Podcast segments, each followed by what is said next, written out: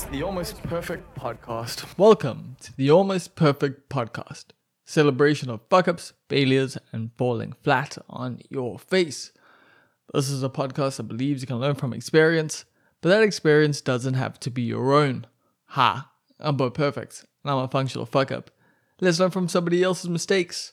And today we're learning from Rose Bonica.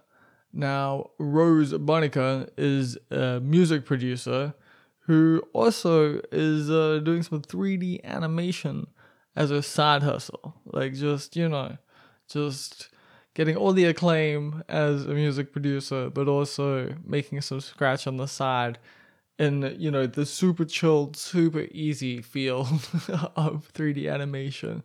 And obviously, I'm taking the piss there. So, yeah, that's the kind of person that Rose is.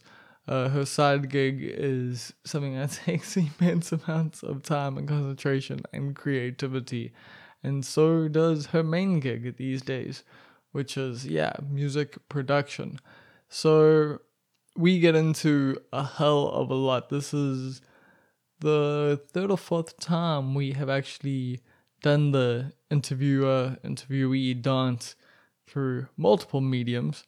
And yeah, this is the first time she's been on the podcast, and I'm super, super stoked with her because at this point, I think we're both at our best, and I think you'll get that from this podcast what I mean by that.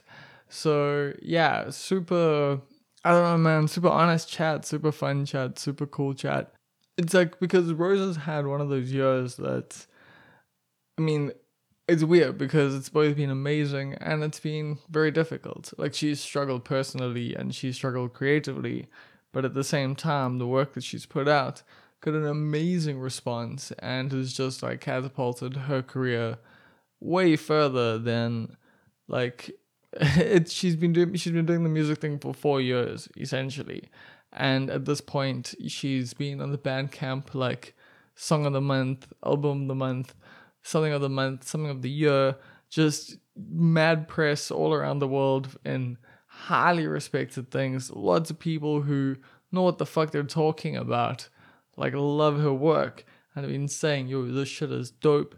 And that's rare from someone who's been making music for like four, five years now. Like, and that's what's so fucking cool. It's that she is a bit of a phenom and she's been making so much music and a wide variety of music and releasing it through like different uh, mediums, you know, through EPs and albums. We get into the processes behind those and how that all works. And yeah, we get into so much. Like it's it's a really fun chat. So I think you're gonna dig it. Uh, but yeah, how you living? Uh, this podcast is brought to you by you, which means uh, you can go to patreon.com forward slash almost perfect, or you can buy a mug. Yeah, you can buy a mug from me. There are there are pictures of it somewhere on the internet. Basically, it's the almost perfect logo on a white mug, and they are 100 rand. And you can just slide in the DMs or hit me up at bob at almostperfect.co.za to buy them. Cool. yeah, so how are you living? Things have been weird. Who was it? Lil Uzi got. Is it Lil Uzi, Lil Uzi Vert? Is that the same person? I know I sound old here, but I am in my 30s now. Is, are Lil Uzi and Lil Uzi Vert the same person? Because someone got a fucking diamond put in their head. And, like, I'm not gonna body shame anybody. Like, I'm not here to do that. That's, that's not that is not my goal. But cool, man. Like that's where we're at. That's like I'm like cool. Like if you can put a diamond in your forehead, what else can you put in your forehead? Can you put a dildo on your forehead? Because that would make like a joke that I heard when I was a kid, like real. I don't know if you guys ever heard that joke. I mean, I had some fucked up people around me, so like this was a joke I heard when I was probably like twelve. Um, no, I was older. I was probably 15. So it, it, makes it fair for the time. A guy says, uh, well, what, is it? Oh, yeah. If you had, if you had a dick in your forehead, would you be able to see? And so the person says, I don't know. And you say, no, because your balls would be in your eyes. Like, ah, funny, funny joke. And then you say, well, if you had a vagina on your forehead, would you be able to see? And the guy goes, well, yeah, probably. And that's what the guy goes, no, because you have marbles in your eyes. So yeah, like little Uzi slash Vert. Just I'll I'll edit I'll edit later. I'll, the problem is I say that, but I'm not going to. I mean, I am going to edit. I'm just not going to edit that part out or this part out because why would I do that? But yeah, so we're we're at that part of body modifications, and the, like stunting with body modifications is brave. Like he literally has to for the rest of his life have bodyguards. And if he doesn't, they're going to just take the diamond from his like if he can't afford to pay his bodyguards, like if he eventually like gets so broke that he can't afford to pay the people there to protect him from getting mugged from the diamond in his fucking forehead, then they're going to be the ones who mug him. So he's going to make sure he's successful forever. And I, I, guess that's manifesting things. I guess that is a way to manifest like your destiny. I don't fucking know. Uh, me personally, I feel like Nick Swardson and Grandma's Boy. Because as some of you may know, I've um, been living with my grand for the last month and a bit now. Um, my grandfather passed away on New Year's Eve, and even before that, I was kind of staying here anyway. Like I was staying between here and my place because my grandfather had cancer, so I was helping out with certain things. I could also, yeah, my grand got hit by a car. Yo, it's been a long year. Let's just let's just leave it at that. But at this point, yeah, I kind of feel a little like Nick Swardson and Grandma's boy because I'm living at my grand's place, making this little podcast on my computer, and I'm just waiting for someone to like I don't know, steal my scripts, like one of my scripts that I'm working on or something, and then have my grand be like, my grandson has been working on that about the last few days. Um, in reality, in reality, but for for the for the imagination, the last few months. But yeah, no, it's been interesting. Definitely, I'm just trying to flow like water. uh, yeah, that's that's how I'm gonna phrase things. But yeah, it's been interesting. It's I should probably take more notes. I might one day be able to use this for material, but at the moment it's more just okay, so this is my reality now. And just trying to deal with that. Yeah, because it's also like shit, things have just been weird in general. Like a lot of death lately. As some of you know, like a friend of mine passed away. He, he, he was on the last podcast. you can just see that Nas Hussein. Um, so there's that, and then my grandfather, and just in general, yeah, things have been oh a lot to deal with. But I've been trying to keep my head down. I've just been trying to focus on creative things. And yeah, I've been writing scripts again, and I've been yeah, I just trying to plan out the the vibe for this project for this thing, the almost perfect podcast, and make it work. And I know I'm eventually gonna have to go to therapy. So if you want to fund that, you can go to patreon.com forward slash uh fuck my life. No. yeah, I don't know. Yeah, man, you just gotta keep going. You just gotta keep doing the things. We move, as they say on the internet, as I've seen on Twitter once or twice, here and there, every now and again. But yeah, that's that's the thing. Like I am just trying to stay focused and also just try and remember certain aspects of certain people's lives and you know things that they've told me and focus on those things and just try to move forward and even if it is without them unfortunately you know, you got to carry, got to carry the legacy forward, man. And like, we do live on through the people who live on without us. Like, that is the truth of the matter. Like, I know it's ideological. I know it's a bit of a fantasy in some ways, but it's also very real and very true in that, like, when you die, your impact that you had on people remains. I mean, that's something I'm learning as I carry on living, I guess.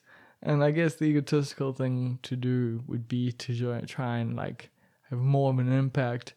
But realistically, at the moment, it's more just like to try and rather just do the things that have been scaring me and seeing where it goes. Cause like, where's the harm in trying? So yeah, that's where I'm at, and I hope I have suitably born, born, been, ball, bared, born my soul. I hope I have suitably born my soul before I pitch the Patreon to you once again. Uh, there is a tier over on patreon.com forward slash almost perfect called the titular titles tier. Now, this is a $10 tier, and it means that you can become a part of the cast and crew of this podcast. You're the reason why I say we instead of I, although sometimes I still say I. Like, I mean, let's let's be honest. Some of us are doing the heavy lifting here.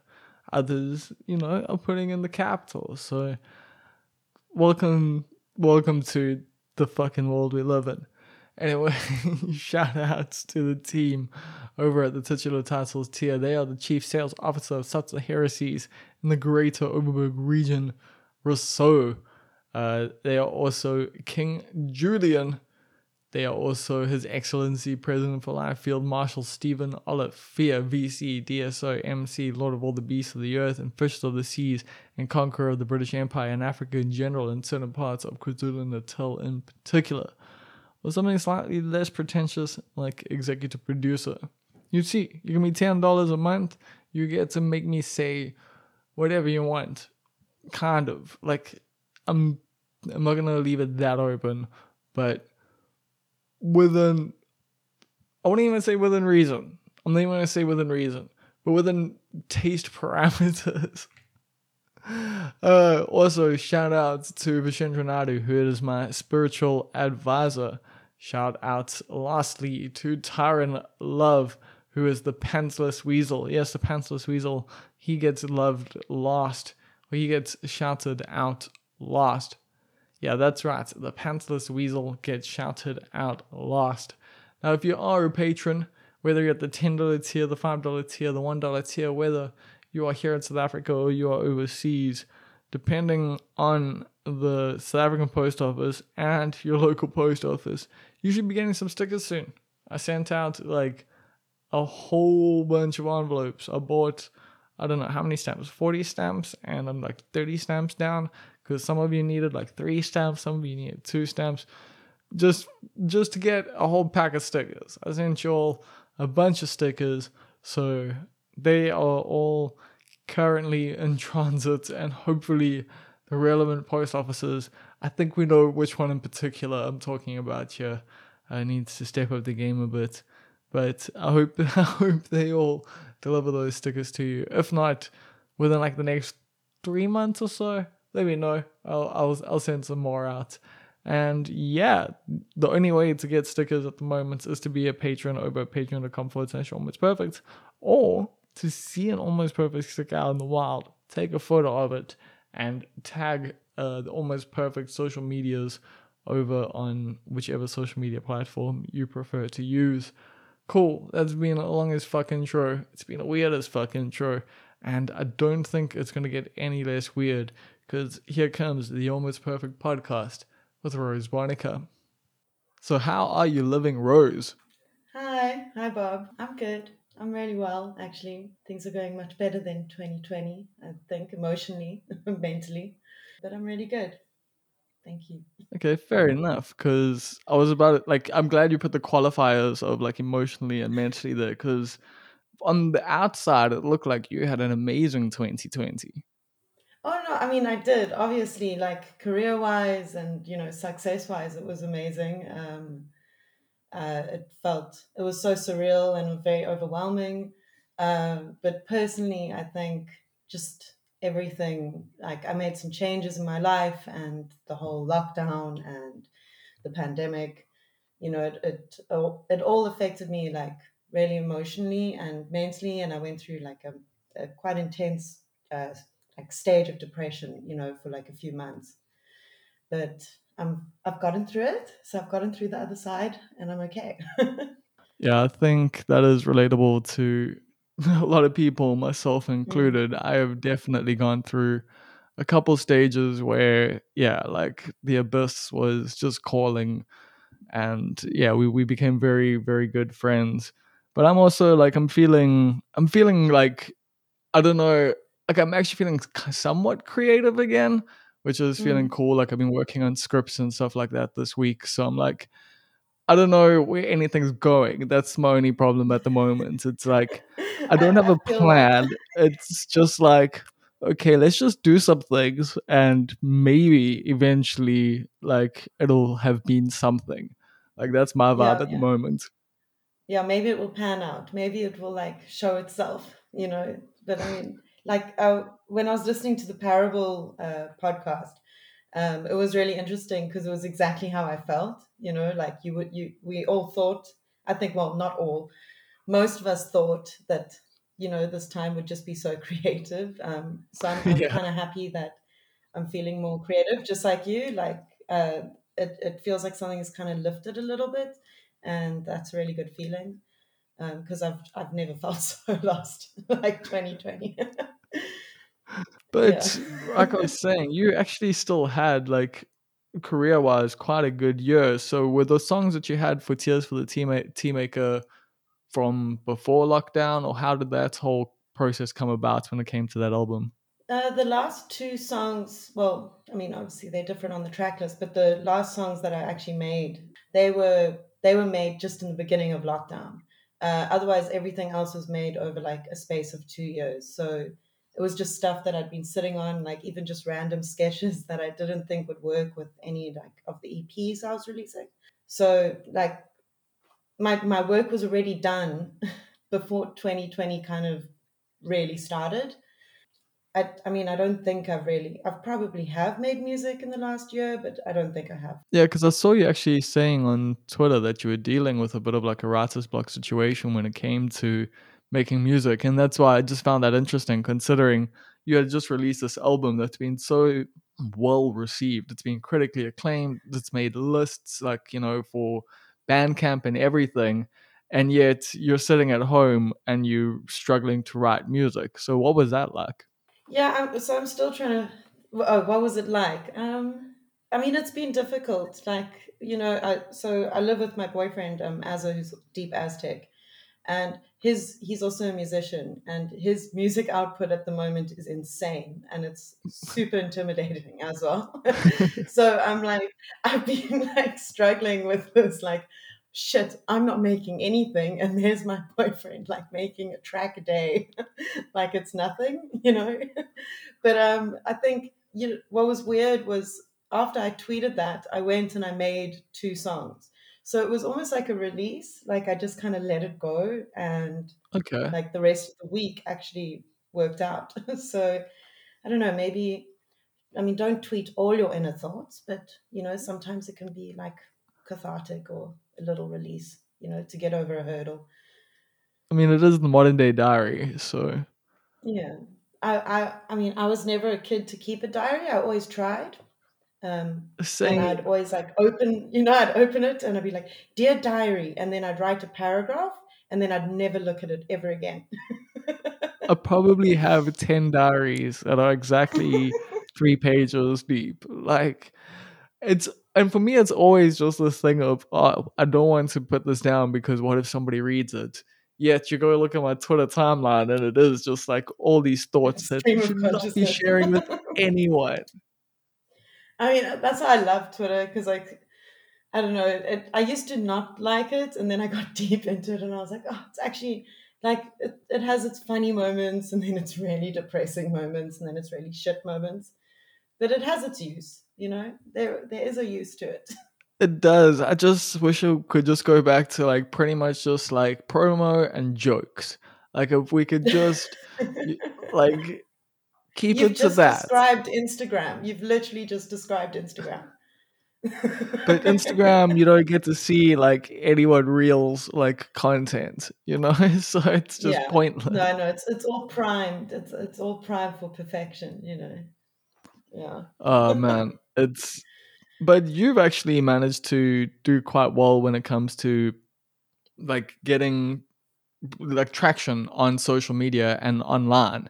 And would you, how would you say that you've actually managed to do that? Because I think there has been a bit of a plan when it comes to your press side of things. And well, I mean, I know there's been a plan because I've received a lot of your press releases and I see like all the places that you get put into. And I know that's because you're emailing people, you're actually doing the work behind things. When people are like, how does this happen? It's like, well, what you do is you email a hundred websites and maybe five of them will pick you up. Am I yeah correct there? Um, yes and no. Like so, I mean, in the beginning of my career, that that was what exactly what it was until last year. It was just me, just you know, trying to, which is also why Twitter is actually great. Is like um, I was trying to forge relationships with people in the press and just you know people that I know who do really cool newsletters for music and like you know speak directly to the actual writers, like the journalists and stuff. Um, last year was a little different because I pulled some money together with my brother and he helped me pay for PR for my album, which really helped. But what was interesting about that was um, my personal relationships helped just as much. So like they complemented each other, and that was that was a really great feeling because I think we all have this guilt about getting PR because it feels like he's selling out or something, like out of the underground and the DIY kind of vibes.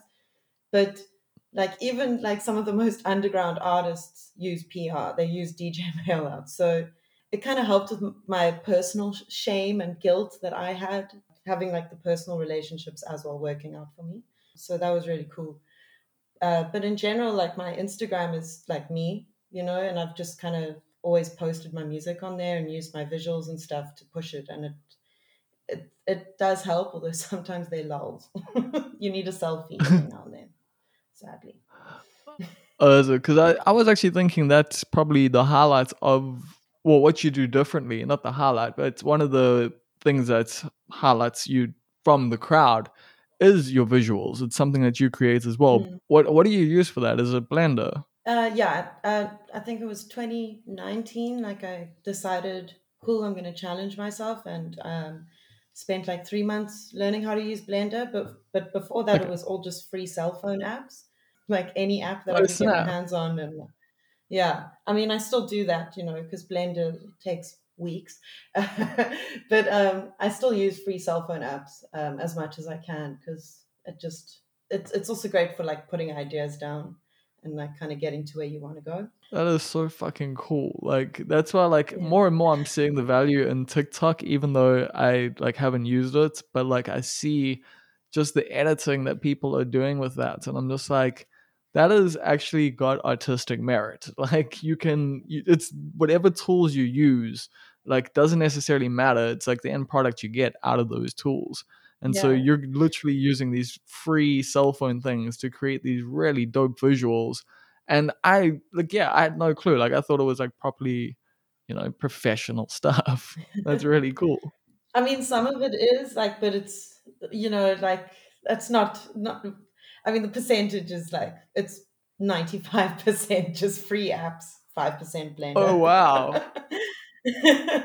I mean, like obviously, like uh, I just released, well, just about a year ago, I released a, mu- a music video uh, called "Mouthful of Concrete," and that was me learning how to use Blender. So that was hundred percent Blender, and now like the Blender stuff, like learning how to use Blender, has actually helped me pivot a little bit during this very dry gig time. Like there's no gigs, so um, now I actually do like 3D animation for people, and so it's actually become like another job, you know. That's cool. But you've been someone who's adapted quite a lot over the years, haven't you? Because if I remember correctly, you were in tech at some point, Mhm. like before the music thing, Yeah. right?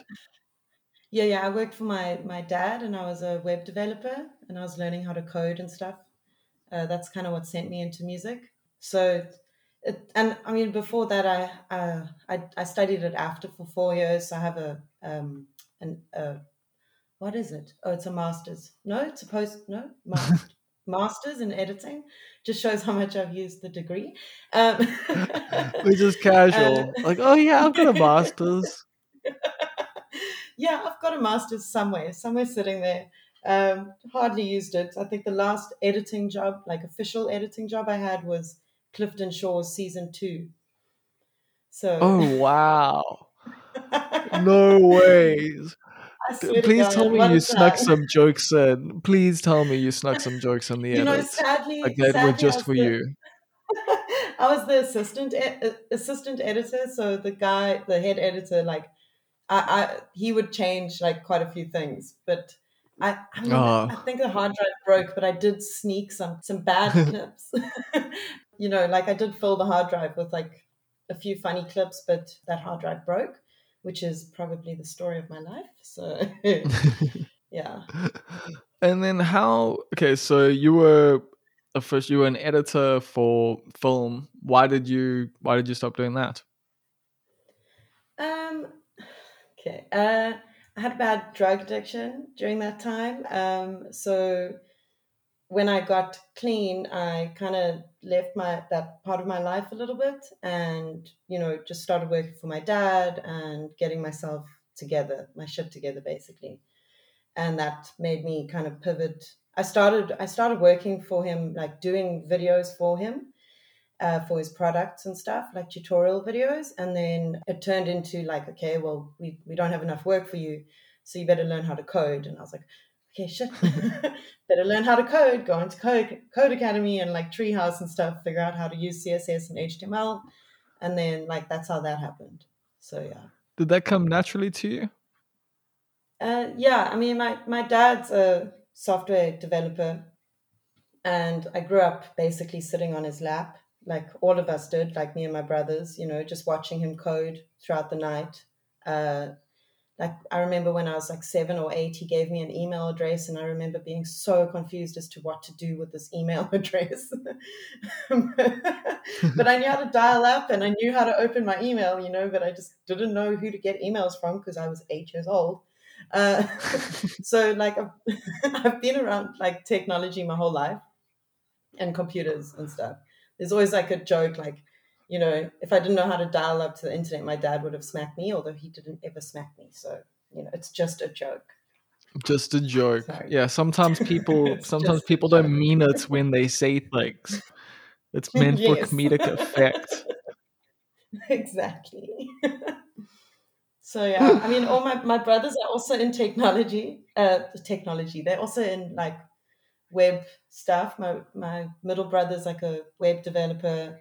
My oldest brother is a designer um, and a racing driver. Funny enough. So Yeah, I know, know that. And I was gonna like- actually ask, like, how's that? Like, are you ever do you ever watch him and are you ever like a little worried? Oh yeah, I don't think I'd be able to handle watching his him race li- uh, like in real life. Uh, even like when I watch it on YouTube and stuff, I I get so nervous and I freak out. But I can like he's a huge inspiration. He's a huge inspiration for me, and um, because he's worked so hard to achieve his goals, you know. Yeah, it's hard I to mean, do it from South the- Africa. Yeah, and like he he took a break from it before before his thirties, like between twenty five and thirty.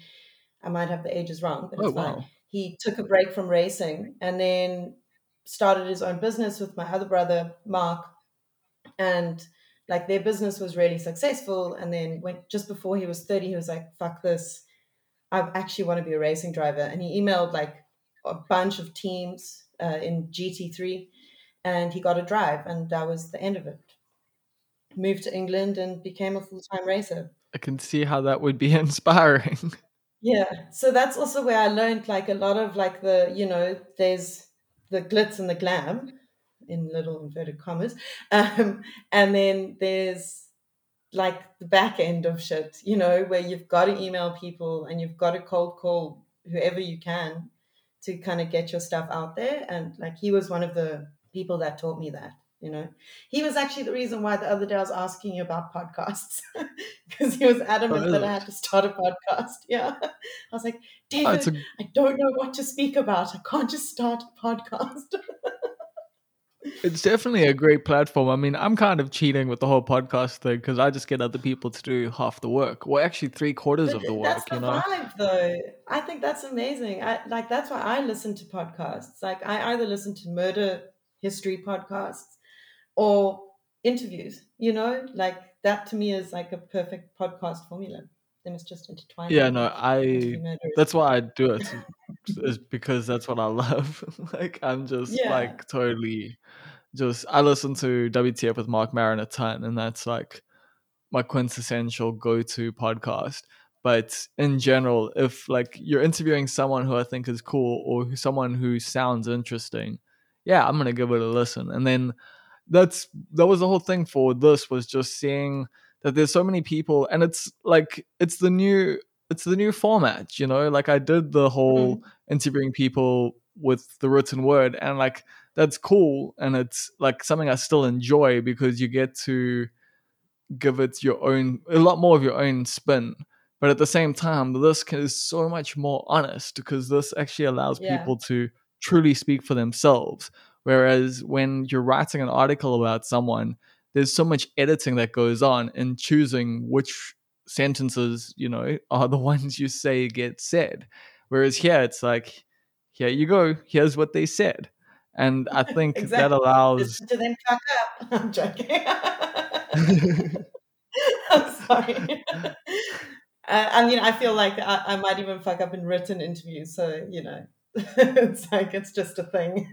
Yeah, written interviews are an interesting thing because it's like you're literally choosing the words that are going to get printed, like, and you have time to think about it. So it's like if you fuck up with those, like you're really like killing yourself because it's at least here, it's like if you say something wrong, it's like a slip of the tongue or you know, Mhm. it's understandable. But like when someone sends you questions and you had three days to think about it, and you still say something like controversial or you know untoward or just whack, like you kind of deserve the hate that you get then. Yeah, yeah, it's it's yeah, exactly. You've had time to think about it. That's just unnecessary. Unless you you know, it just means that you're just trying to be a controversial person at the end of the day. Yeah, there And you have bad there is views. always that. But how do you mm. approach the whole press thing, or how are you feeling about the whole like press side of making music? Because it is something you've done quite a lot of, like more so than I'd say most people who have been making music for like four years. So I think, and I genuinely do think it's something that's helped you get ahead and get to where you Oh, are yeah. in terms of things, is because you have been so open to doing all of this work when it comes to the press. But how do you actually, you know, personally feel about it? I mean, I, I understand the necessity of it and how do I feel about it? Um, I I giving a lot understand of it's like yourself. perp, its use. You know? Yeah, I, and I mean, to me, like I enjoy being honest, and it it it does like give me a, a platform to speak when I wouldn't necessarily like speak up and air my thoughts. You know, I'm I I like to be provoked to do it. You know, like I like to be asked questions so that I can talk. Obviously, it's different if like I know you and we're chilling at home, but like in the public eye, you know. So I find it, I, I do find it nice, like to be able to kind of show people who I am. Obviously, there's moments where that doesn't happen and things get twisted and stuff. But I mean, I mean, not for me that many, you know, like not for me. Like it hasn't happened that much. More that happens more when I get music reviews and like people, you know, put me under a genre or something. But um, in general, I kind I of mean, like your your music is hard to uh, define. like, yeah, but it's not tech house. I mean, fair enough. I Fair that- enough. yeah, that was my last and worst review, not from my album, but from my EP before that, and I was like, oh my gosh, like, I can't believe you think I'm tech house, but um, I genuinely like press, but I do like conversation. So I was thinking about it the other day. I was like, all my press was really cool last year, but I didn't actually get down, like get to sit down with someone and just chat. I, I think I had one radio interview, and that was it was such a good feeling. Also because we were locked up in our houses, Yeah. and releasing music during a lockdown is a really insane feeling because you you don't have that outside gratification that you used to. Like whenever I used to release music, I would go out that the same night, you know. Even if no one like came up to me and said, "Hey, great music," it was just like about being out and like getting a bit of perspective outside of the stress of releasing your music. And Not obviously, was just like scrolling year. all day, busy trying to get the like the likes and the you know Exactly, seeing promoting who's it, you said know. what and yeah. not just screaming to yourself, I'm just trying to sell my soul. but I mean, so you know, the the one radio interview that I did last year was really amazing, and I remember having like this this like three hour buzz afterwards. You know, it was a twenty minute interview with um, someone who couldn't really speak English. He was French, and it was still like this really amazing interview. And afterwards, I was just I was beaming. Like it was so amazing. It was such a good feeling. Yeah, I don't know. It's it's all at the end of the day, it's all to do with ego, right? Yeah. but I mean, I've, I've learned you need an ego in music. Otherwise, you're just going to get crushed and destroyed. so I think it's an essential tool.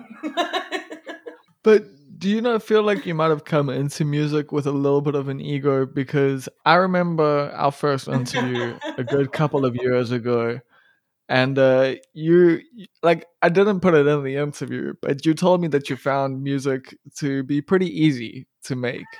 So sure four years ego. later, four years later, I know you feel differently, but surely you came in with a little bit of an ego there. Oh yeah, of course. Like I would never have been able to get through the last four year, years if I didn't have an ego. Like, and you know what's so funny is I look back and I cringe. I'm like, shit. Like I had so much confidence and like so much faith in myself.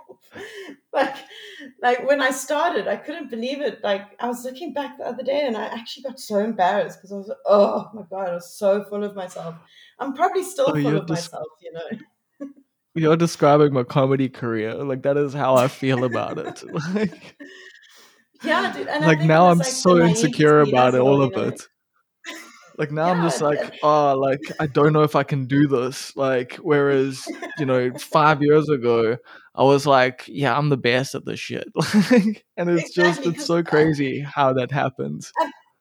and I think it's because like we don't know, you don't know any better, you know. And also, I mean, I mean, I wasn't that young, but like, I just, I was in a space at that time that where like I needed something to uh, prove my identity and to like prove to myself that I was creative or I was this. And I think that's what that was. Okay.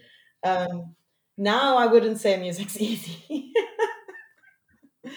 I mean, it might have also come off wrong in that interview.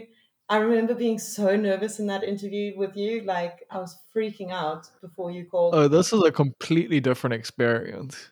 You are like way more comfortable, and so am I. Like I like I think like I think I was also not used to the whole Skype interview thing back then. Yeah, and I mean, I was always scared of being caught out because I didn't know anything about music, like at all. I mean, I I'm still learning, like every day, like how little I know and how much I still need to learn. Uh, yeah, and I was also a lot more controversial, I would say. I was, well, at least I was trying to be a lot more controversial. I was trying to put up a persona of like, I'm punk and I'm this, you know. Um, But doesn't that that's just get tiring? Oh, it, it was exhausting. also, when I realized I was, I'm actually like a nice person. At least I think so. Um, but like when I realized like I'm actually I can be kind and I'm not such a bitch and I do like letting people in, I realized like fuck, that was actually really tiring keeping it up. But I honestly believe Yeah. that that's who I was. I honestly believed I was an introvert and I didn't want people near me and all of that. But it, I wasn't.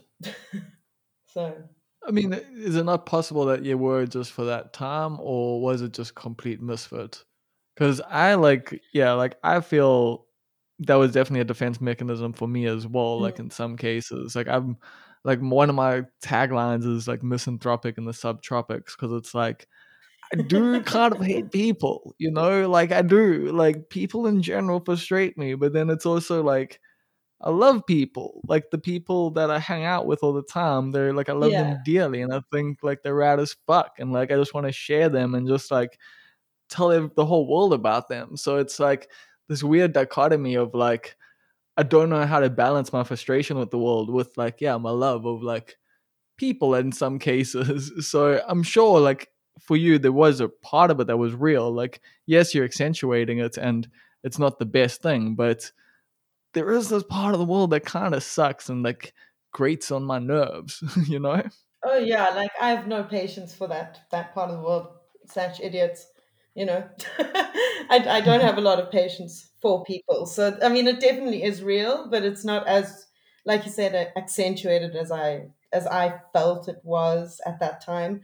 I think it also had to do with like who I was and uh, who I was around, and I was trying to kind of protect myself and them from other people. You know, the defense, the the walls that I built weren't just for me; it was for other people around me. I mean, that's changed a lot. So I think that those walls have now come down, and I've realized, like, oh shit, okay, that's what I was doing. Okay, okay. so So you don't have to be as defensive about things. Like you can still Mm. feel some type of way about things, but not necessarily get into your well, you know, fuck this mode. Yeah, exactly, exactly. I also, you know, what what do they say? Live and let live. Is that the saying? Live and let live and, and live and let die. Uh, yeah. The what is live and let die again? That was a movie. I can't remember. Was that like a James yeah, Bond so. movie? I think so. Yeah. It sounds like a James Bond title. I can see the guns in the title of the 007. Um, you know what's really helped actually? It's also I have this amazing relationship with Ange where I can vent a lot of stuff to her. Like if anyone got hold of our WhatsApp conversation, it would be the end of us. And that's also really helped. Like I've learned to create relationships with people where I can be myself and be honest, and it lets go a lot of the frustration and the lack of patience I have for people, you know. So I think it's also like who you surround yourself with is super important. And you learn as you get older. how has that had an effect on your creativity and your creative process and your music? Has it had an effect? Have you found like it's changed your sound, like your newer music sounds a bit different, or yeah, where you at with that? Yes and no. I mean, so I like, I think that's also why I haven't made music lately, is because I'm stuck in between this place of like, do I want to make hard music or do I want to make gentle music? I'm obviously not feeling as frustrated as I used to feel, and like, I don't feel like I have to prove myself as much, which is a very weird feeling to get used to because that that kind of used to be one of my driving forces to make music. So now I I'm trying to find the balance, um, and I think that's yeah that's what slowed down my creativity a bit because I'm just trying to figure out where I want to go and what I want to express. I keep naming my projects like I have no words left or nothing or like I remember to one of them being like "Take My Scraps" or something. Oh yeah, yeah. So that was like literally just songs that I was sitting on, and that like, well, afterwards they worked together, but before I was like, shit, I need to release music. I need to stay relevant. Um, I also just need to let go of stuff. And you know what? That that thing that like the scraps thing that I did, it was actually uh, what got me onto Bandcamp for like onto a Bandcamp best of list for the first time ever. Yeah, that was 2019. Hey, Yeah, and like that was insane because it was literally just a throwaway song. and I was like, shit, sometimes it really helps just letting go, you know? Um, it was also like a nice break for me to release my own music instead of putting it on um, a label. Obviously, this was before I started my own label. So it was like a whole project for me, like to see if I can release something on my own um, and just throw it out there and if anyone will buy it. And it worked, surprisingly. I also uploaded the wrong song that made it onto the best of Bandcamp list. It's like Oh, the wow. totally wrong song. and I only realized six months later, I think. What do you So, mean? like, So you just you, you upload it and you don't listen. I- Uh, so I had one. I, I mean, that track I had like multiple versions of, and then one night I was like, "Oh fuck it, I'm just gonna flip the whole thing," and I changed the whole track, but I kept the same file name. And what I did with the scrap series was I upload the MP3s to SoundCloud so that it maybe will drive people to go to Bandcamp to buy the wet, the WAVs or the FLAC or whatever. And the MP3 of the new song was named the same as the old song, which was the WAV, which is what I uploaded to Bandcamp. And people kept playing, like tagging me in their radio shows, like playing this track. And I kept like scrubbing through their their shows and I could never hear the song until like a few months later, I was like, oh shit, I uploaded the wrong version. like this is not the right the right version. Which also People are playing it on radio. That is amazing. yeah, and I had no idea. Like, I kept thinking, I kept saying to Az, like, Az, like, where is my track? Can you hear it? I can't hear it anywhere.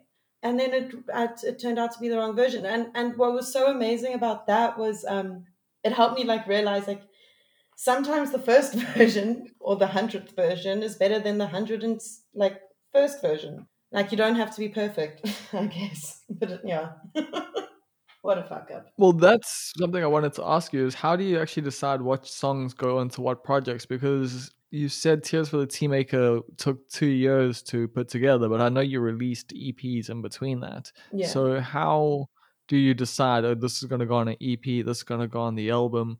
What's yeah your process behind that? Um, I think like for for my first album, I really wanted it to be like a body of work. And at the time, well, at the time, over those two years, I always looked at an album being like more musical, less electronic in a sense. So my EPs, even though like there there were there was a lot of work put into them, they just felt more like to me like dance floor tracks. Uh, whereas the album felt more like a body of work and like me kind of just baring my soul to people a little bit more and trying different things.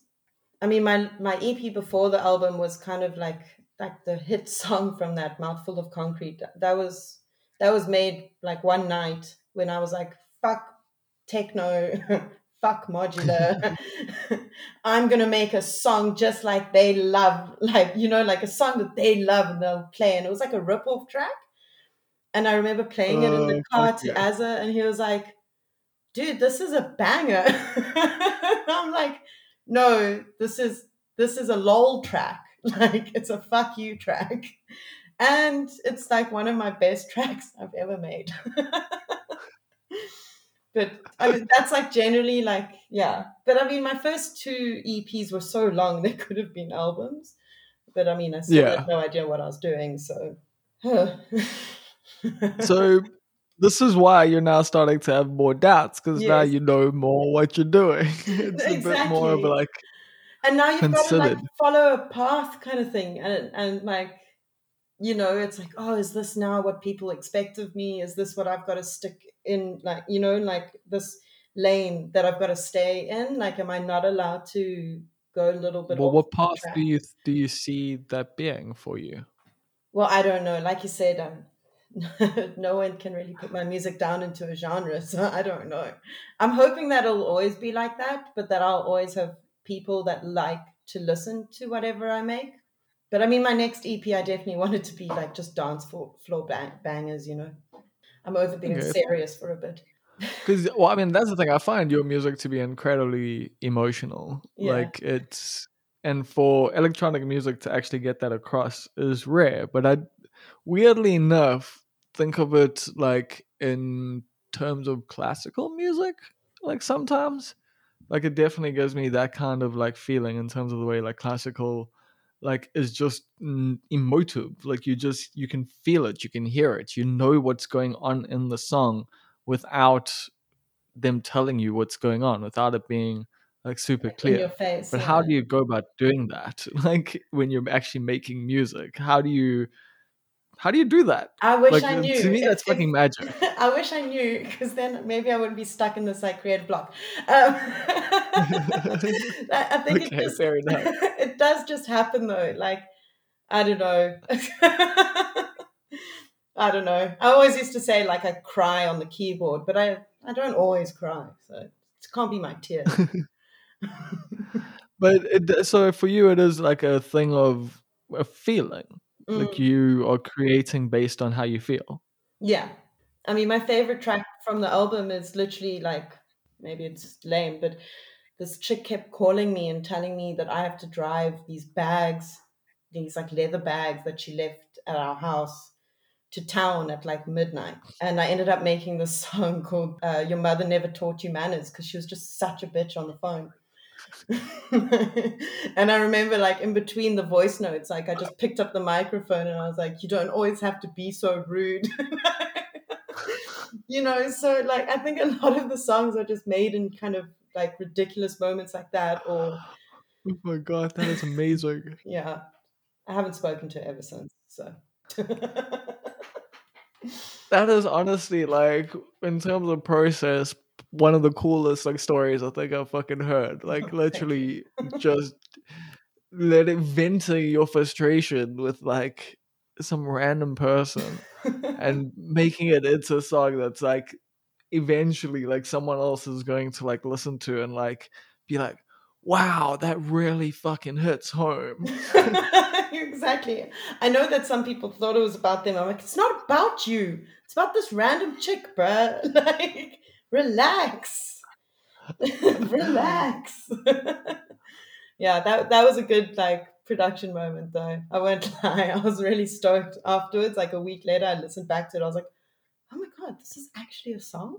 Like, this is actually working. yeah. Um i know you've said you've been struggling to make music but would you say creating in general comes naturally to you because it seems like if you're not making music you're still making you know videos with blender or free cell phone apps and seem to always be doing something so yeah are you a naturally creative person Uh, yeah. So my mother comes from a family of artists. Um, she's an amazing artist herself. She's always pushed me to, you know, paint or draw or like do anything like throughout my whole life, like do anything like super creative, like anything that I can get my hands on.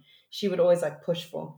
I'm, actually super grateful because my mother, like, she she understands me on that like level, and she can see things that other people can't in like an art sense. sure So like I've got this kind of perfect split with my mother's creativity and then my dad's technical side. it sounds pretty useful in electronic music and Yeah. both uh yeah Which is probably why I was like, oh, 3D music's animation. easy. Music's easy, babe.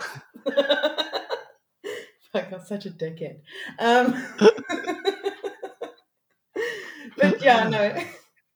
So I mean, even like, even though I work for my dad, my mother's always like, oh, don't worry, you don't have, you know, just like keep doing like whatever you can do creatively. Da, da, da. So it's that's a really, really nice, nice and yeah. really helpful Yeah, and I mean, my dad's just as supportive, but obviously he's worried more about like my future. I mean, I'm 30 now, and there was always this kind of thing in our family like, once you're 30, you've really got to take life seriously. I think that is a general life thing that's kind of drilled into people. yeah You know, you've got to start thinking about family and like how you're gonna survive. which which Yeah. actually happens, hey? Like it happens almost overnight. As soon as I turned 30, like like my brain just like changed into this like, oh my word, what am I gonna do in 10 years' time if I don't even own a house? Like this like stupid anxiety about like life things. Yeah. For me, it's almost like I feel like if I own a house in 10 years, I would have like given up. So I don't know. you would have given up on owning a house? no, no, no. Like I would have given up on just like my my dreams. Like if I own a house, like then I would have given up on like yeah. you know because uh, like. But the weird thing is, I say that, but like I've been in Durban pretty much my whole life. So like at some point, I've actually got to do the thing or just buy a fucking house. You know. Yeah, dude, you you yeah, you like me. Like I still live in Hout Bay. You know, like I grew up here, um, and I don't know if I'll ever leave. No, like I, I do know that I'll leave. I am saving. I am working towards it. I don't know when it's going to happen, Yeah, but eventually the pile of money that I have will be enough money, and then I'll go somewhere.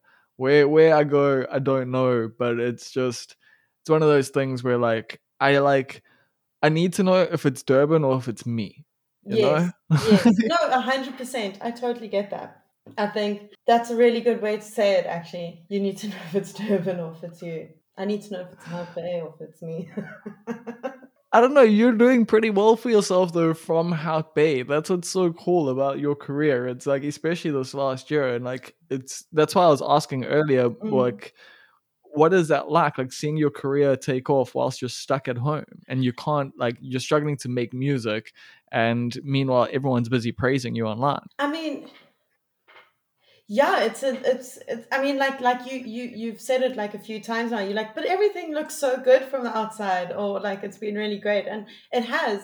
That's the thing. It really has, and in a in a way, I'm kind of like achieving my dream of being able to stay in Hout Bay, because I mean, I love Cape Town. I've never understood people who just want to up and leave. I do understand the money side of it and the difference in how much you can earn overseas. But I also believe like if you can do it from here and be flown there, like that's tight. Like, and that's kind of my goal. Like, you know, to be able to live in Hout Bay with my cats and travel every now and then for gigs and do work over the internet, you know, like that's kind of just who I am. Like I've never had ambition to like traveling has never been like the thing on top of my list. I've always because I've always thought the internet connected us all. Maybe it's very idealistic, but like I kind of thrive for that idea of like you can be at home and you can do whatever you want online. I don't know if that I'm so with you there. No, but like I feel you on that, but at the same time, I also feel guilty about it a little bit sometimes because, like, as a comedian, and like there is a part of me that's like, it's not traveling, it's touring. Like, I want to tour, you know, like Mm, I love, I love that yes, idea, and I love yeah. doing that. Like, I don't care about traveling for shit. Like, I really couldn't give a fuck. like, I, I hate like saying that, and people are like traveling teaches you all these things, and it's like traveling teaches me that like shit takes fucking forever if I don't know the fucking language. like, Yeah, or like I I'm, don't I'm even gonna know get hustled. yeah, or like where am I going to buy ciggies, bro? Like, like, I've got to now like figure it out. But like I get mad anxiety when I travel as well, so like it's just not an enjoyable thing. But I do agree, like touring, like that is really um attractive to me. Like like that is something I definitely want to do. Um, I have a friend who like she's been traveling since she was like 18, 19. And she's always like, oh, but Nat, like, should go like go overseas and experience this and that. I'm like, yeah, I'll go overseas if I'm paid to go overseas, but I'm not I, I don't want to go on holiday. Like it's just not who I am. I don't understand. Yeah, it feels weird to like. That's also the thing. I and like what I love about doing comedy is like I cannot understand the concept of going somewhere and just being on holiday. No, I'm gonna get do gigs. Yes, Like, exactly. I mean, even people who go on holidays, like they when they're on holiday, they're doing gigs. You know, like even if it's not an official tour, like and that yes, like no, one hundred percent. like that makes sense to me because I'm like, yeah, why else would you go away? I don't understand. That's that's yeah. I'm busy. There's a possibility for me to go visit family overseas at the moment, and like my first thoughts is just 100 percent like, okay, what are the closest comedy clubs there? yeah. Like, Can I gig? Can I gig? Yeah, like you know whether or not I can gig, I'm going to be fucking gigging. Yeah, exactly. I mean, uh, like, because yeah. there, there's no point to traveling if you're not going to like take your art there almost you know like well that's how it feels as like a yeah Az an artist or like Oh me at least as a comedian like even like i mean me and as like we haven't gone away in, in months you know like just a weekend away to like whatever like pringle bay you know like an hour out of cape town and our reasoning well i'm always like oh but the cats the cats but and to like entice me into the idea. He's like, well, we'll go and we'll make music. you know, like it's like it's a music getaway, like because he understands like that's how I think. so yeah, this whole traveling That's- thing. Is, eh. I just I do wonder what people actually do, like, because like, so you go look at the stuff, like that's that's the thing, hey, that's yeah. it, like. no, that's it. Yeah. You drink, I guess. I don't know. You go to the beach, which is like my worst nightmare is the beach. You know, if you go to a sandy place. When I went to Berlin, I kept getting invited to a lake. And I was like, what the fuck? I don't want to go to a fucking lake. Are you kidding? like, look at me. I'm as pale as like a, a sheet. Like, come on. Why would I want to go sit in the sun looking at we're in lake? Berlin. Like, can't we just go like sit inside like a dark, dingy place with weird lighting? Exactly, Like, exactly. I was like, I don't understand. I think I even phoned my parents, like, they keep wanting to take me to a lake. like, what the fuck?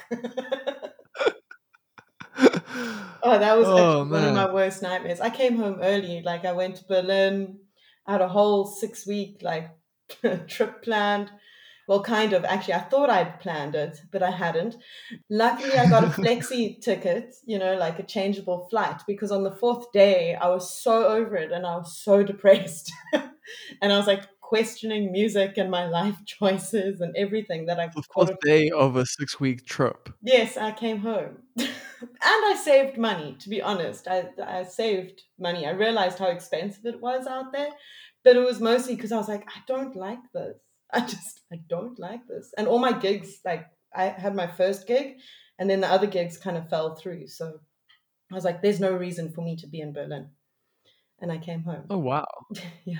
Yeah. I mean, that's also ballsy to just do that, you know? Like some people would actually just be like, well, let me try to stick it out. Let me, you know, see what happens, try to scrounge something together. But you were just like, actually, you know what? fucking. I'm I'm out. yeah I, I i realized like very quickly like um i realized i remembered again i was like i don't really travel like this isn't me i thought i had gigs like after a few like phone calls of me just crying and crying obviously to as like i realized i was like oh, just turn around go home like it's it's otherwise you're gonna just feel like this for like weeks and you won't even make music because you don't have a studio and i don't know it was it, it was like a difficult decision though because i was i was embarrassed you know like what I get people that. think like what does it look like i've given up but like inside i didn't feel like i'd given up like i just didn't see the point in staying That's what's so crazy. But I think that's also, like I was saying, like a testament to your strength almost. And something that I think maybe even comes through in your music sometimes. Like that thing of like that, I don't know, uncertainty and certainty at the same time. like you manage to go like you or you manage to like yeah occasionally put anxiety into your songs i think i think know. on tears for the tear maker i can't remember i think oh it was early on track two or three it was definitely like heavily like just making me feel like i think it's destitute. anxious. I think it's it's like the last song i made for the album i think it's destitute because i remember sending that to um das capital and he just replied he's like shit dude that's pretty anxious eh like thanks I was like, I'm so sorry. And even me, like, even when I listen to it, I'm like, oh God, I can feel, like, I can feel how anxious I was at that point. Meanwhile, it's like a song about like overcoming and like giving someone your all. Meanwhile, like, like dying of anxiety inside. how often does that happen like you have an idea for a song going into it and coming out of it it's something completely different You know, sometimes it's the uh, most of the time. Sorry, it's actually the opposite. So, like a lot of the singing stuff. I mean, most of the album, I don't know what I'm gonna sing. Like sometimes I'll have random things like jotted down in my phone, but generally I don't really know where I'm going. And then I'll find like a loop or a verse or whatever. I mean, I don't really have verses. I don't know, but like a, you know, a moment in my rambling, and then it that that kind of forms the song, and then afterwards I think that's where I often get lost. I'm like, like I, I, go through this thing of like not knowing where it's going, knowing where it's going, and then no idea that how I got there or what, where it was going. you know, maybe that's the uncertainty, you know, and the anxiety in it. I don't know. and then that often leaves me also with like the track names and stuff and the final sound of the track like i try and reconnect to how i was feeling and i try to think of like moments in my life like at that time like what i was going Okay. through yeah i don't know Yeah, you do seem to have quite a lot of fun with your track names and your album titles. yeah i mean i always forget track names like of other people's songs like i'm really bad at it so i'm like oh no one will remember it it's fine this is a very funny sentence But um, that's exactly what sticks out to people then. And like it gives the song extra meaning to like them and like frames it before they even listen to it.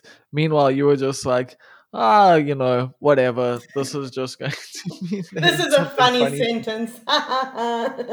Meanwhile, people like trying to jump hoop- like through hoops to understand it. I'm like, yeah. But I mean, a, a lot of the time it is relevant, like to whatever I'm feeling or whatever. But it can also be so far detached from like the actual song. I don't know. Yeah, that's that's what I'm saying. Like half of it's like deliberate and half of it's just like fuck it. like it seems uh, Yeah. Yeah, no, you're right. I also find it entertaining. Like, do you know who else does it? Um, Machine Woman. Like, she's really good at Oh, yeah. track titles as well. Uh, um, I think. you worked with her, didn't you?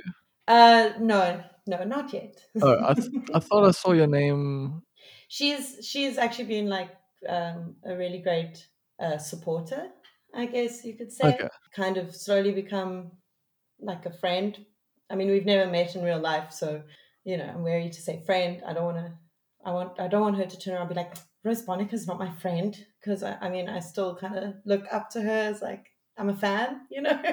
You guys on the chat rooms showing feeds. Like, Yeah, I mean, like, so she, yeah, she's a sweetheart. She's the best, actually. She's also fucking funny. I speak to her in the DMs. We share a lot of Instagram reels to each other, cats. And that is the basis of modern friendship. So yeah, yeah, I that's think. friendship.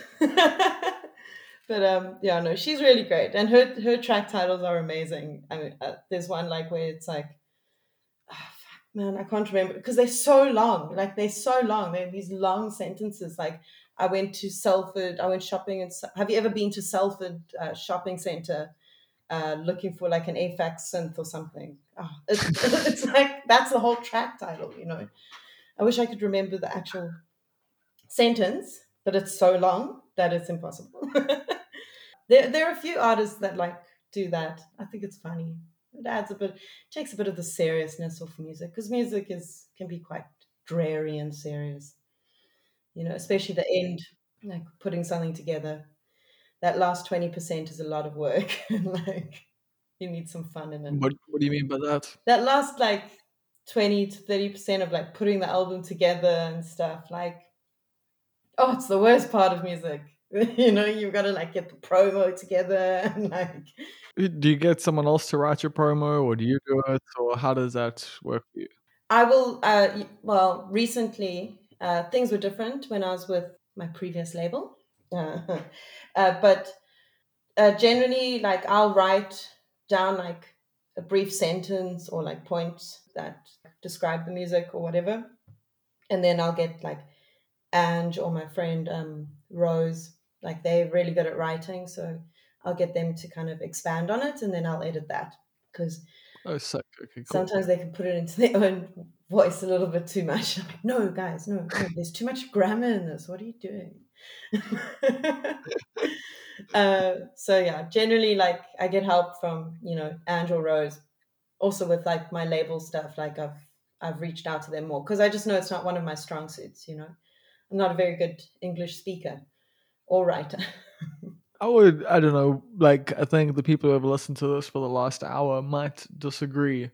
And I've always enjoyed, like, your responses in general when it comes to interviews, both written and in person, because I do feel like you're honest. And maybe that might be why you feel like you're not good at it, because you're worried that you're not saying the right things to get people on your side or something like that, you know, like, because that's what I assume a good speaker is is Yeah. someone who can manipulate people but like i i prefer personally someone who just tells it how it is. And that's why, like, I think people have also probably been attracted to you beyond just your music. It is, it is a thing of you are honest and you just give yourself both in your music and outside of it. So I don't know. I think there's value there. Thank you. I do try. I try to be honest, although I can't really help it sometimes. but um, yeah, no, no, I agree. Like I'll spend like hours trying to type something and like delete, delete, delete, and it is exactly what you said. Like it's I, I, I don't know if it's like said correctly or whatever. Yeah, the formatting. You can ask Ange. And Ange will tell you like how often I say the wrong words. Like it's really terrible, especially in the morning. I need coffee before I could talk to anyone. Yeah. I, yeah, no, I definitely relate there. Don't worry. Like I need coffee and a joint, and you would think that they, you know, counteract each other, but somehow if I don't have both, like nothing works. Yeah, So it's just like word a- salad. Like blah, blah.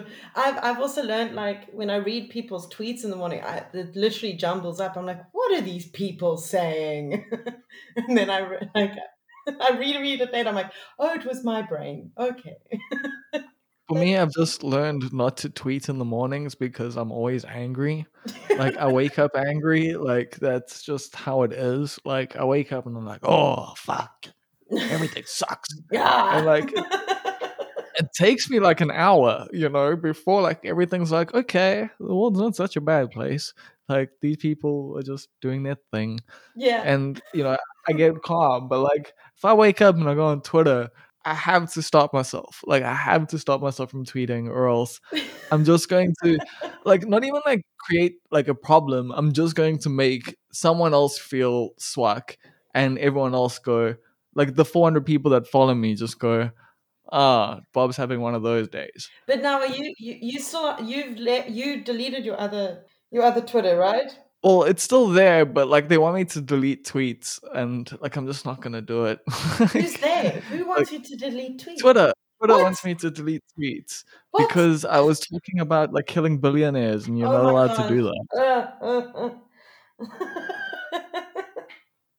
like for real like that's that's one of the things there like it's yeah something about yeah guillotines and billionaires and there were there were like five different tweets and i appealed half of them well i appealed all of them and like half of them they were like okay you don't have to take these ones down but you And have to like, take have these to ones. and i was just like you know what i don't i don't care anymore anyway like Yeah. i'm tired of pushing my brand through things that other people are monetizing if i'm gonna if i'm gonna produce content i'm gonna make the fucking money off of it you know Like, Fuck, that's very funny. I didn't realize that you actually got suspended.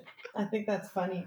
yeah like it's it's so wild and it's but yeah it's also i'm just i'm over it like i've also I've deactivated my facebook account and my instagram is on private and like i'm probably like never gonna have like an amazing comedy career because no one can ever fucking find me but that's Oh, but they can. You've got okay um, you know, you you've you've got your brand, which is like Bob Perfect, almost perfect. I think that's you've got a bunch of podcasts. People will find you.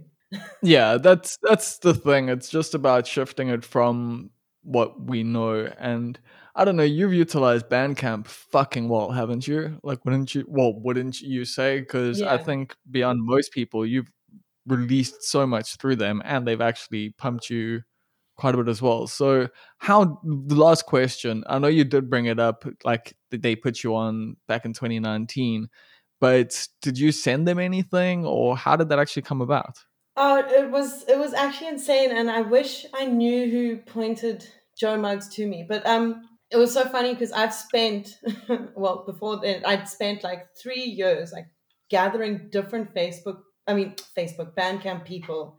Uh, and their email addresses, but obviously they didn't know me, and I'd like send them all my releases all the time, like try and make like casual emails, serious emails, you know, like all this shit. And then one day on, on Twitter, Joe Muggs DM'd me and he does the best of electronic like roundups like every month. And he DM'd Yeah. me and he was like, Hey, I really like your tracks that you're putting out. Like, um, I've got my eye on you and I'm definitely gonna add your your latest track to the best of. And that was it. That was like I, and I remember I remember phoning Ange actually, and, and I was like crying. I was like, holy shit. Like, what is happening? Like, how do these things happen? Like, when you you think you know the avenue to t- you know to do it through and then like something like that like informal through my twitter dms you know i don't even reach out to him he reaches out to me like uh, yeah it, it blew me away i, I think I did not think some of the work you had put in before that like had helped. definitely and i think also like it, i mean i'm just guessing because i didn't ask joe but i i do think that it, it might have been jumping backslash and altered natives who kind of directed him towards me. So yeah i'm forever grateful to them. Like uh, gareth jumping backslash has helped me since i started making music. He's been a cheerleader so yeah i wouldn't put it past him that that's how it happened. I think when it's all said and done, like this last few years of electronic music in South Africa, like a lot of credits gonna go to JBS. Oh like, yeah, he's the when it's all biggest said and done. cheerleader. Like he's yeah, no. I mean, I can I can officially like call him a friend, and that's to me like that's unreal because it's jumping backslash. But like he's a friend, you know, he, and he's a good friend of mine, and I am very happy that he is in my corner because I would not want him to be on the other side. he does not hold back. No, I yeah, people can go back and listen to the conversation him and I had. oh, I, I podcast, love that podcast. I loved it. it was really good. Yeah, I loved it because it just like it was one of those ones where like I felt out of my depth at times, and like I both love and hate that. like Mm. that and the Charles Bluchnote one in particular were like two where it was just like, oh god, I know so very little. But I, I feel like sometimes Gareth can make you feel like that. You know, like it's also at the pace that he speaks, and the certainty. yes, he's very certain. But I mean, he's fuck, he's one of the best storytellers. Like he's stayed over. Whenever he comes to Cape Town, he sleeps in um, our cottage, and like the dinner time chats are the best. Like me and Az end up in fucking tears. Like we're laughing so hard. It's yeah, he's really great. He's really great. Uh, And I, I mean, like, yeah, he puts a lot of people on, which is really amazing. And I think, I, I hope that that's, you know, where a lot of us will keep going, like that, that that's the direction. Because I think um, putting each other on is like super important. And I think that's how we'll create an actual industry, you know. yeah, and he's also created a cool model for the whole like you know staying at home making music being in the music industry thing that you want so like i kind of i can i can definitely see why he would be an inspiration Yeah. No, yeah. Tucked away in Knysna. cool um so i guess i've got to ask you what what are your plans for this year if any Whew, uh, oh gosh, Jesus. Um, other than waking up every morning going, what am I going to do today? And crying. Um, and I'm trying to make an EP, obviously. I'd like to release some music. Uh, Lily's Records and Roses Are Red are doing a collab. Uh, we, oh sick we've got a split EP. Yeah, we've got a split uh, seven inch uh, vinyl coming out amazing um, and we want to do those you know like every few months just to also like you know like show that labels can connect in some kind of way and I release mean, music used to a, together. it used to be a thing it used to be a thing. you know and so uh, that's something really exciting. Um, it's really nice to work with seventh gaze slash lacona like he um, is a dream to work with so that's that's something i'm very excited for. And then i don't know i've you know it's very difficult to t- like to say because in in these uncertain times um yeah that that's as far as i've thought like the next two months like that's as far as i've gotten with my plans I think that is the safest fucking thing to do. Like like I was saying to you, my plan is if I can just release a podcast every Friday this year, like I think I would have won. Like Yeah. other than that, whatever happens, happens. Like as long as I can yeah, keep eating, keep keep a roof above my head, I think same for everyone, you know, we would have made it. I agree. I mean, survival, you know, if we can just survive and make thrive the second thing, you know, on our list, it's it's fine. It's okay. You know, you don't have to stress yourself out too much. uh, yeah, thank you so fucking much. This has been such a fun chat, such a laid back and informative chat because I think a lot of people are going to, yeah, relate to it in some ways and also learn a few tricks that they might not have known beforehand. Thank you so much. Thank you for having me. I was very excited when you DM me. I was like, yes, yay, I get to be on Bob Perfect's podcast. I mean, you must have known you were on the list. Like you've been on I it for no idea. I, ages. s- I swear to God, I, I've learned like not to have many expectations, or you know, like I mean, I have a few like expectations for some things, but like no, like the, these are nice surprises to have. I think, and I re- I, Okay, I really fair enough. them. Yeah. For me, it's like it's just a timing thing. Like I've literally got a list of over 300 people at the moment, No, exactly, and you and know that's I can only do about 50 of them a year. So and that's the other thing I've learned. Like things do happen when they're meant to happen, and um, yeah, I was uh, yeah, I was very stoked. I was like, yes, this is perfect, perfect timing, perfect.